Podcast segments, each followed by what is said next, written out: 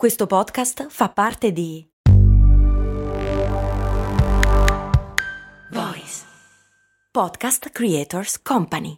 Aspetta, devo fare la spesa, fermati qui all'MD. Ma è un discount. Eh, e quindi? E costa poco. Eh, e quindi? Vuol dire che vende cose che arrivano da chi? Ci sono prodotti italiani. Ah, e vabbè, ma vende tutti i prodotti fatti da chi? Da produttori seri che conosci anche tu. Ah, e allora perché è così conveniente? Buona domanda, ma puoi fare di meglio. E allora perché non ci sono mai andato? Ecco. Almeno provalo.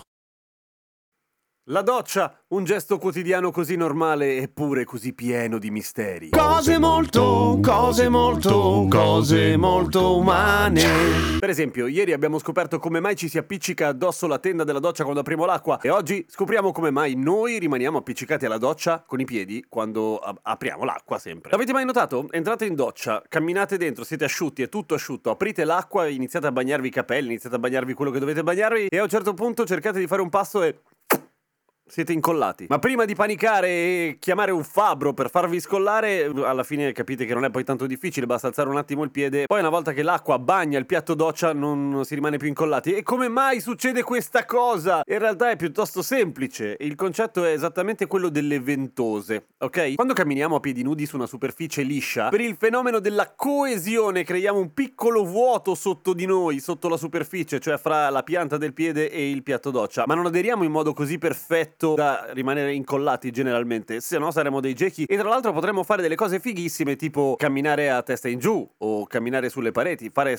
Spider-Man, solo che lo faremmo tutti e non ci sarebbe niente di speciale. Ma vabbè, a parte questo, le cose cambiano nel momento in cui ci mettiamo l'acqua, perché l'acqua in qualche modo sigilla quello che è il contorno della nostra pianta del piede, rendendole a tutti gli effetti delle piccole ventose, cioè dal momento che c'è l'acqua e che quindi l'acqua è poco permeabile all'aria, nel momento in cui cerchiamo di alzare il piede, l'aria non riesce a penetrare sotto la pianta del piede per riempire il vuoto e quindi rimaniamo incollati per, per poco, per pochissimo. Poi basta, poi lo alziamo e... E ora che avete risolto i vostri problemi non siete più incollati, potete dedicarvi ad altre cose divertenti da fare sotto la doccia.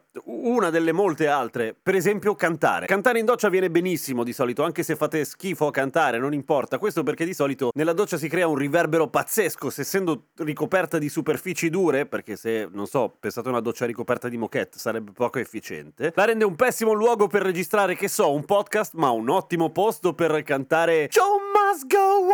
Perché rimbalza il suono e lo rende potente di brutto, perché smarmellando il suono si coprono tutte quelle imperfezioni e imprecisioni di tonalità che di solito un cantante non professionista ha. Ma non solo! Potete divertirvi a cercare la nota di risonanza. La nota di risonanza della doccia, in realtà c'è in qualsiasi ambiente particolarmente f- poco fonoassorbente, è quella nota che a un certo punto sembra essere molto più forte di tutte le altre, perché è la nota a cui quell'ambiente risuona letteralmente, cioè è il suono di quell'ambiente. È un po' difficile da spiegare senza fare degli esempi. Se entrate in doccia e provate a fare un oh, tipo una scala per beccare un po' tutte le frequenze, a un certo punto ce ne sarà una che rimbomberà fortissimo. Se riuscite a tenere quella nota, si sentirà un- una sorta di rombo potente che cagherà il cazzo ai vicini in un modo epocale. Se vi stanno antipatici. Se vi stanno simpatici, evitate di farlo. A me sta simpatici, però ogni tanto lo faccio lo stesso perché è divertente.